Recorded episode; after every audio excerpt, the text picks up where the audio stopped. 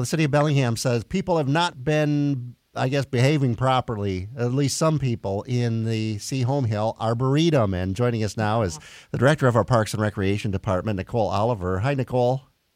Hello.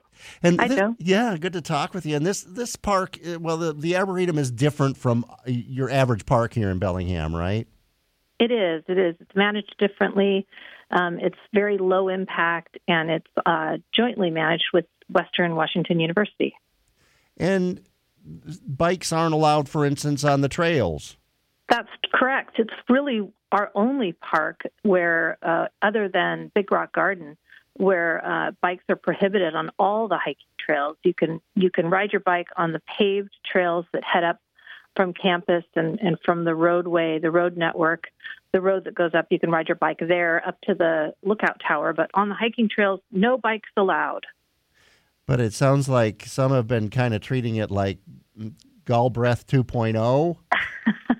well, and it's and it's something that we haven't really experienced it like this before. Every now and then, um, you know, sometimes we'll have a little uptick in uh, issues regarding vandalism or graffiti, but there has been a real um, uh, serious amount of mountain bike trail building down the north or the north side, the steep side of the Arboretum Hill, um, that is cause, ca- causing some really terrible uh, erosion and uh, plant damage.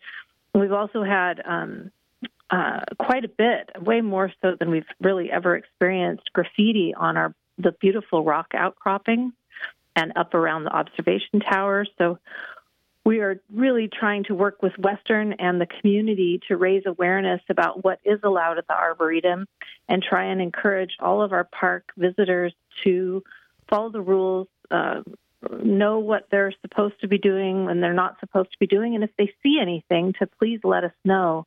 Um, and uh, and just remind folks if you see folks on bikes or damaging or creating new trails or using spray paint, please let us know. Um, we do want to try and increase the reporting, uh, and we have an online service um, through Western. It's F I X I T fix it at wwu.edu.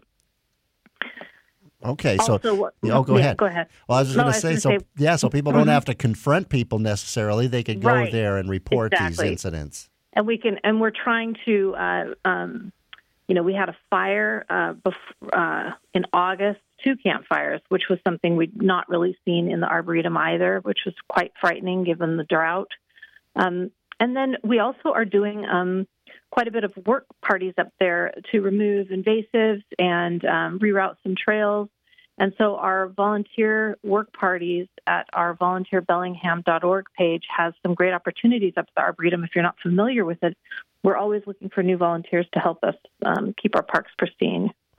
So I take it that the the rules that you're that you're talking about, no bikes, and I I, I don't know that we have to have a sign saying you can't spray paint stuff, but um, that that that the rules are- of the you know the proper use of the park are posted, right? Yes, they are. Yes, they are. Park rules are posted. hmm And if if someone becomes a park steward, uh, steward rather, is that is that um, you know are you patrolling the park or what does that entail? Well, we do have park stewards that kind of help us manage um, litter, um, uh, help with uh, uh, poop bags for dogs, um, dog waste stations. We have park stewards that um, help tackle invasive species removal or even planting, um, help conduct planting parties. We have a nursery. Um, we're talking about, about pretty low level, you know, non mechanized support in our areas, but some park stewards adopt areas that are near their own home, for instance, that it's an area that they really like to help out and, keep clean. And and we we really appreciate our park stewards. They're we also give them uh, training, uh, quite a bit of training on um, invasive species and native plant identification. And we're always um, recruiting and training new volunteers. And then we have our organized work parties where you basically um, show up and we have a task in, in mind and all of the supplies that you could need to, to help accomplish a task. And it's a fun way to spend a Saturday morning. All right. So we'll we'll put a link to the the city's page where people can uh, can go through that process to volunteer. That would be Okay. great. All right. Well, Nicole Oliver, our Parks and Recreation uh, Department Director, appreciate you joining us and happy to help you get out the word about this. And we just Thank hope you. people will just take care of what we have here. Yeah. Yeah, it's a really special place um, right in the center of town. If you don't know where it is, you should uh, Google it and come visit it because it really is quite spectacular. All right. Once again, Nicole Oliver with us. Appreciate it, Nicole. Thank you very much, Joe.